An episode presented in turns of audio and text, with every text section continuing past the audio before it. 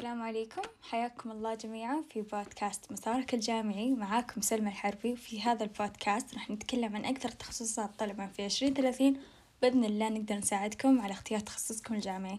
لكن بداية في هذه الحلقة راح نتكلم عن كيف تختارون تخصصكم الجامعي وكيف تعرفون إذا يناسبكم أو لا.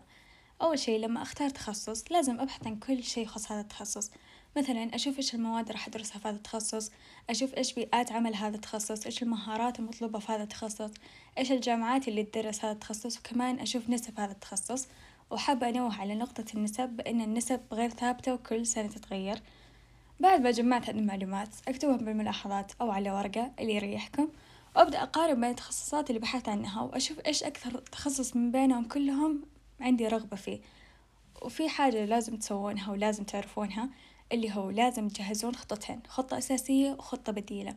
بحيث لو ما زبطت الخطة الأساسية تكونوا مجهزين خطة بديلة يعني لو ما دخلتي التخصص الفلاني اللي هو رغبتك الأولى تكونين حاطة في بالك تخصص ثاني يصير الرغبة الثانية.